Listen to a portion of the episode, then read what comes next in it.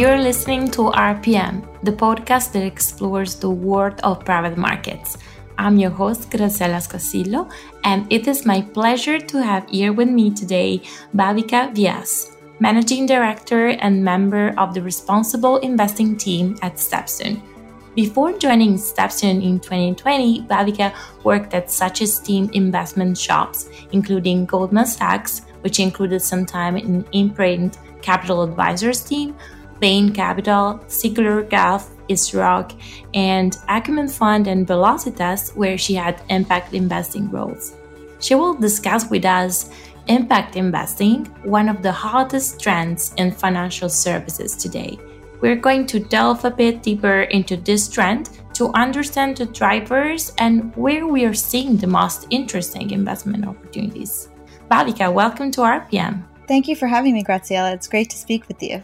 So, Bhavika, impact investing along with ESG is one of those terms that gets thrown around a lot, and mm-hmm. then many people take to be synonymous with corporate social responsibility, ESG, responsible investment. So, briefly, could you please define impact investing as we as a firm use it? As Suzanne Tavill spoke about on the last podcast, our responsible investing work at Stepstone encompasses both ESG integration and impact investing. For us, we believe very strongly that proper evaluation of ESG factors, both positive and negative, is vital to making sound investment decisions. And so now it's integrated into everything we do across the firm.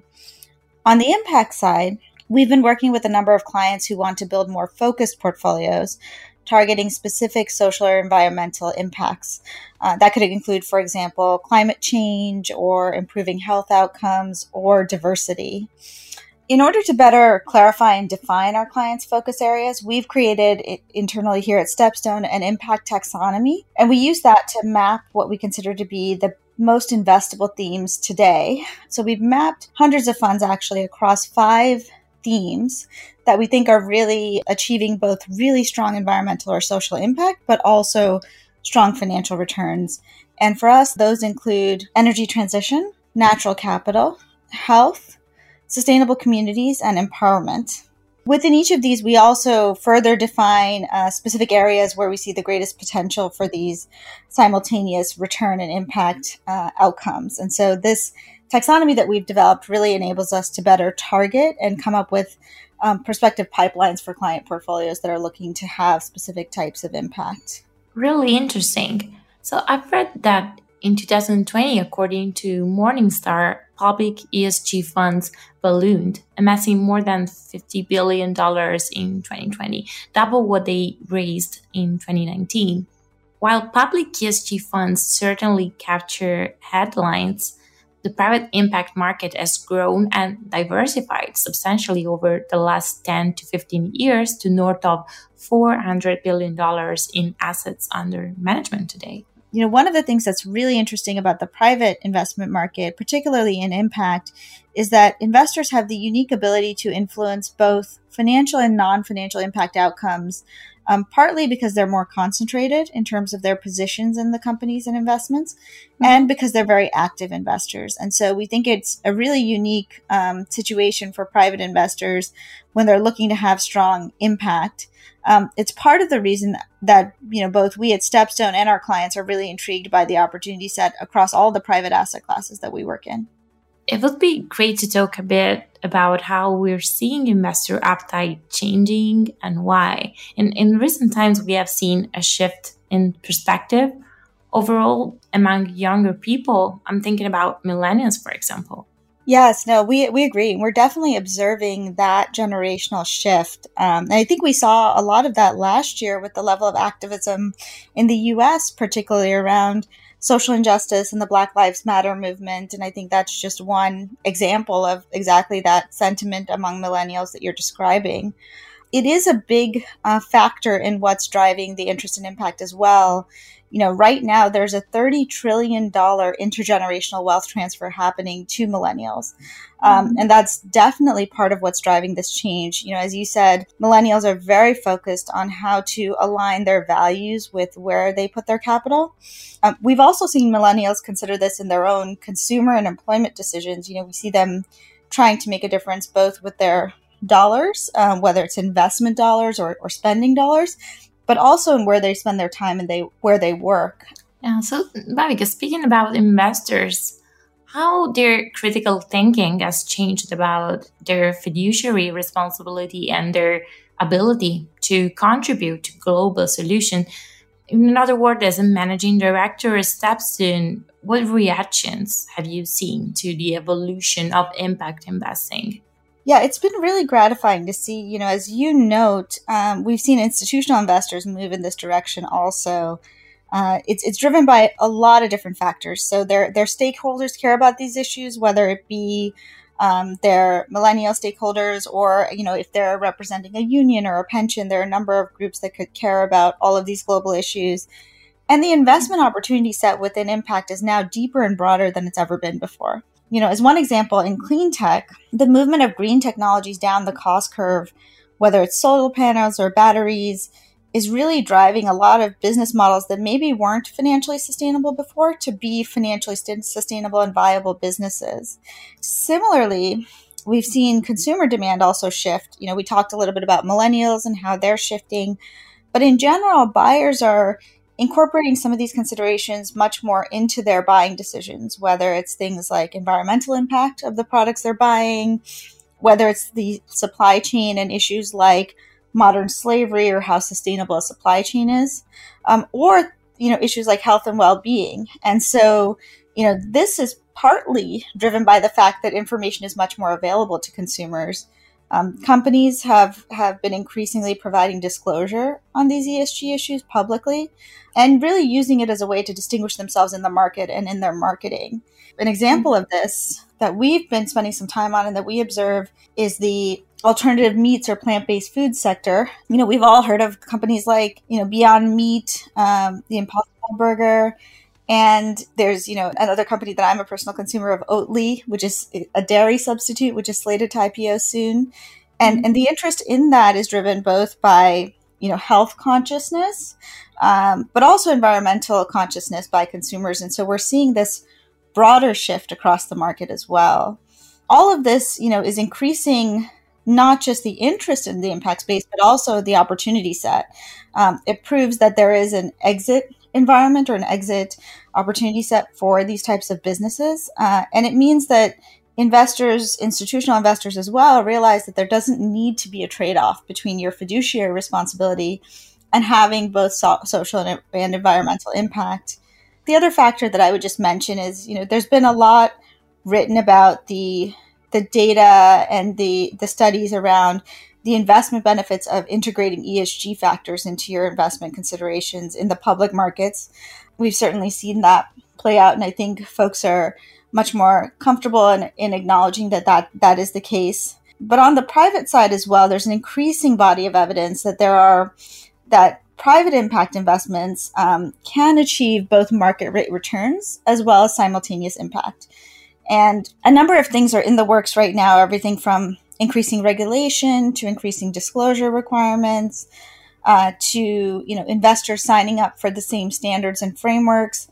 And all of these trends are sort of supporting and increasing the consistency of impact investing products um, increasing the transparency and making the asset class much more investable than it's been before. And i think that is driving institutional investors as well. To think about this as a real opportunity set Mm-hmm. Uh, so, Bhavika, um, I know we at StepStone have a due diligence process in place for aligning our approach with the main frameworks of impact investing, right? Yes, yes, we do. You know, I, think what I mentioned to, in your last question around, you know, the biggest focus today across the impact investment community is really around coalescing around standards and, and frameworks and it's it's similar to frankly what we saw happen in the traditional investment community in the early 20th century where people were coming together around financial reporting similarly you know the impact investing community is coming around uh, is, is, sort of coalescing around a few different standards and frameworks uh, that we are also adopting because we want to make sure we're consistent in being aligned mm-hmm. with the best practices out there within that group some of the leading groups uh, include the un principles for responsible investing uh, which is a group of uh, investors of different types, including direct investors like our GPs and, and groups like us. who are signatories to really expressed a commitment to increasingly integrating responsible investing into what they do. Uh, we signed on to become a signatory in 2013, and so since then have been increasingly uh, driving our work on the ESG integration side. In addition to this, you know, the Impact Management Project and the IFC has come out with a newly issued set of operating principles, which focus even more in depth about around how you integrate impact evaluation into your investment decision making and your management of assets after you've invested. And so we've sought to be aligned in our processes and to evaluate the managers we work with in a way that's consistent with those as well. And the other factor that I'd mention on, you know, in, in terms of impact investing that is very important and maybe a little bit somewhat unique to impact is it's very important, uh, in addition to measuring and tracking your financial performance, to also measure and track your impact performance. And that's an area where you know investors are continuing to develop and get up to, to speed and, and develop consistency around. Um, and so on the metric side of of the work that's being done in the space. Um, the Global Impact Investing Network uh, has created, uh, and it's been in development for some time, a metrics catalog that's called Iris or Iris Plus today. And it's really a database enabling investors to think about the best metrics to track based on the, mm-hmm. the theme you might be investing in. So whether it's education or healthcare, uh, you might track different metrics uh, in terms of, say, students served or patients impacted. And then even further to that, uh, there's an initiative going on across uh, that that is, you know, coming out of Harvard, but also supported by a number of other institutions called the Impact Weighted Accounts Initiative. And it's it's an initiative to really integrate into single metrics both positive and negative impacts um, it's a initiative that's in process, but it's very interesting. It's really to try and create a single metric that gives investors a sense of the net positive or net negative impact of your investment. So we're trying to stay abreast of all of these new frameworks that are coming up, and we've tried to align our own, as you said, tools and processes to these main uh, frameworks uh, so that we can be, you know, ahead of the curve as things continue to evolve in the space. That's great. And moving now particularly to the venture and growth market, so you've mentioned before green tech. So personally, I'm really fascinated by mm-hmm. breakthrough technologies and big steps for the humanity. So um, recently, I've read about Bill Gates investing again in clean tech. Yeah. It is actually very usual, you know, to, to hear about climate tech and the fact that they're not only helping just the environment, but they're also moving down the cost curve. So, Badia, what are your thoughts about this? as you note, the technology evolution and then also regulatory frameworks that are supporting um, this evolution towards a more green economy have led many to reconsider the the opportunity set today in climate tech, uh, which folks distinguish from clean tech, uh, partly because of what happened in in kind of the clean tech 1.0 timeframe. You know, I think as we look back, thinking to what happened then, um, you know, venture and growth managers took back then substantial technology risk. Um, climate tech today is, is really fundamentally different. It spans the risk spectrum. It includes uh, a range of enabling technologies that support that inevitable transition that we, we uh, touched on to a greener economy globally. And there's some really potentially game changing emerging technologies like green hydrogen or carbon capture that I think can really change the game uh, and offer really interesting, unique opportunities for venture investors. And then, as you mentioned, you know, there are groups like Gates and others who are supporting even the development of those technologies. I would also note that this evolution of, of climate tech also includes asset light businesses, which which seek to improve the emission profiles of sectors that are already the biggest emissions contributors. Um, you know, climate tech venture grew at nearly five times the rate of the overall global invest venture market between 2013 and 2019. And then we've also seen, as we've observed, the rise in SPAC activity generally in the private markets. We've seen a large number of those SPACs actually dedicated, I believe it's about a third, uh, to clean energy or new energy themes. And, and so I say that to say there's there's support both from a regulatory standpoint, both from a fundamental technology standpoint, but also the exit markets seem to be really ripe and interested, uh, and the public markets seem to be really ripe and interested in this theme. But I would also note that we see interest in this area across all of our asset classes, actually. So, and, and when I say this area, I mean the energy transition theme broadly. Um, you know, renewables projects comprise the majority of new power construction going forward.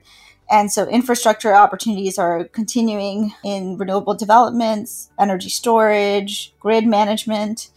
Um, you know, the lower battery costs that have actually been driven by the growth in consumer electronics um, have made things like electronic vehicles more cost competitive. And then on the other side, you know, we're also seeing real estate investors eh, seeing the benefits of owning green or LEED certified assets, uh, both from the actual cost savings in their operations, but also at exit uh, with increased valuations. And so for us, the climate change theme, as we talk to clients about it, actually spans multiple asset classes, and it makes it's making the opportunity set even more interesting for our client base because they can tailor and really create portfolios that fit their own risk return uh, objectives. Bhavika, I imagine there are also challenges presented by impact investing, though. Uh, if any, which are the solutions that StepStone suggests? Yes, for sure, Graziella. There are a number of challenges uh, that private impact investors have to navigate.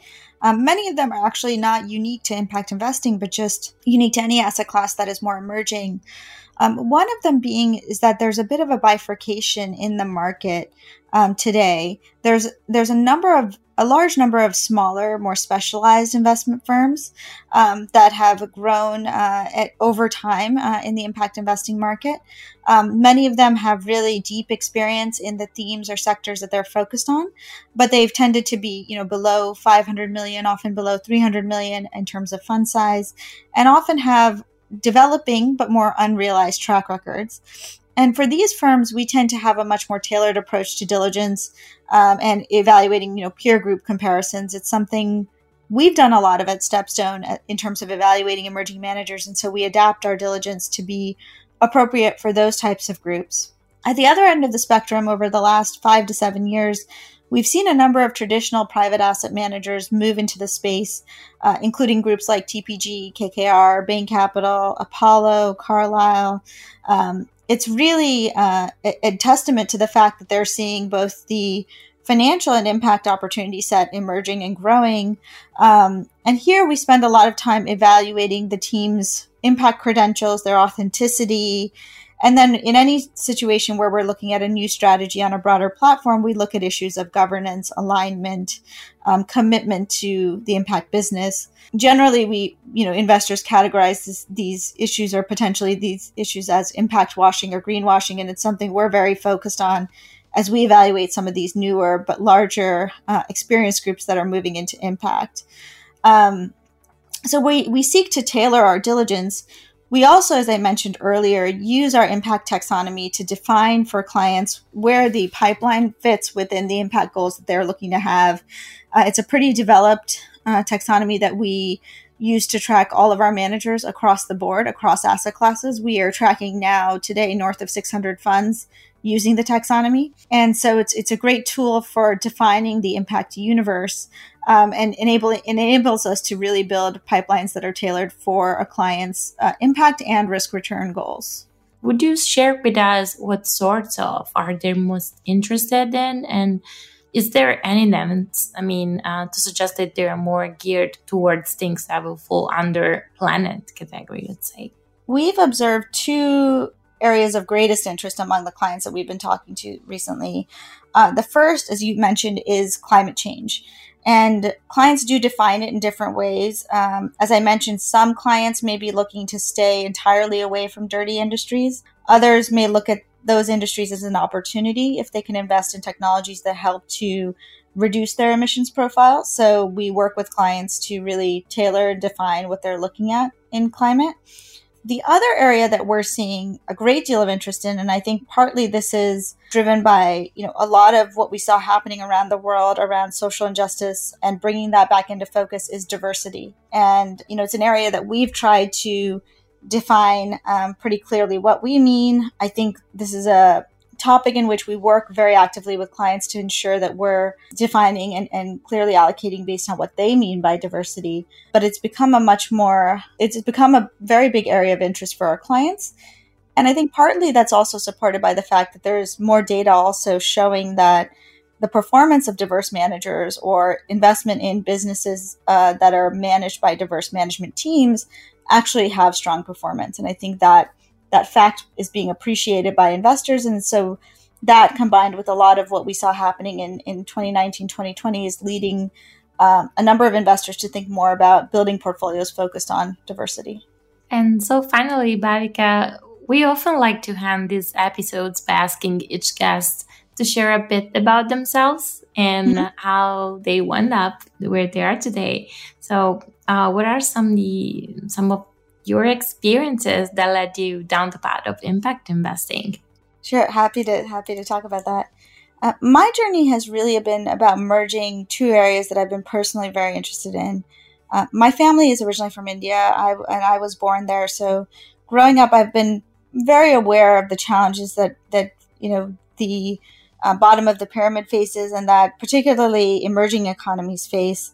Um, I started on this path actually when I was in college, and I got involved in a few volunteer initiatives uh, to help fund both critical infrastructure and education projects uh, in India and then in Pakistan. And it was very, very gratifying work, you know, but many of them weren't reaching the scale or sustainability where they could continue to operate without financial support. And so it was it was great to be providing uh, grant capital at that time to these initiatives. You you could see the impact they were having, um, but I was constantly wrestling with this idea that they weren't financially sustainable um, and how to actually see if we could find models that would be.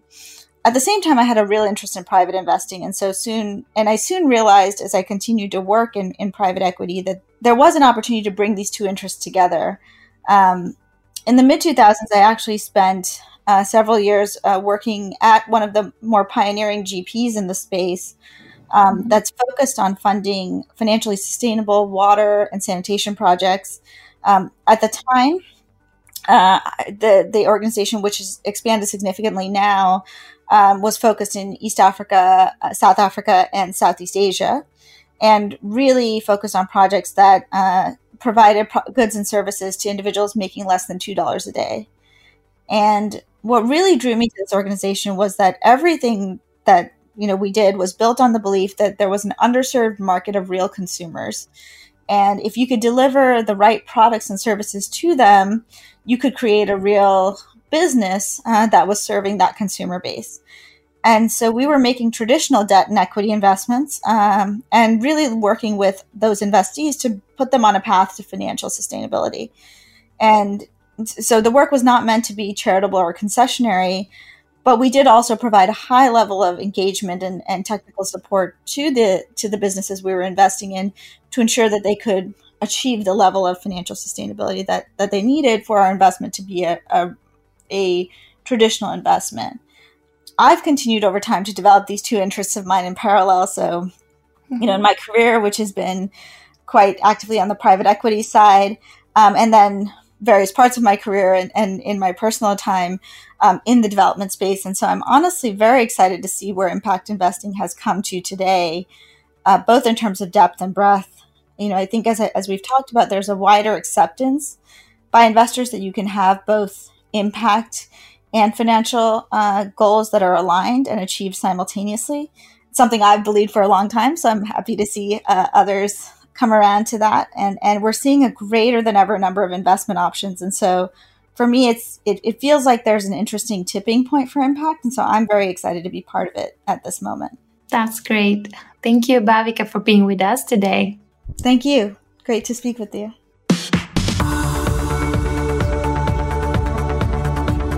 That does it for this episode of RPM. Stay tuned for new episodes every few weeks, and please be sure to follow us on Apple Podcasts, Spotify, Stitcher, or wherever you get your podcasts. If you enjoyed this episode, head to www.stepstonegroup.com where you can find all of our research on ESG, responsible and impact investing.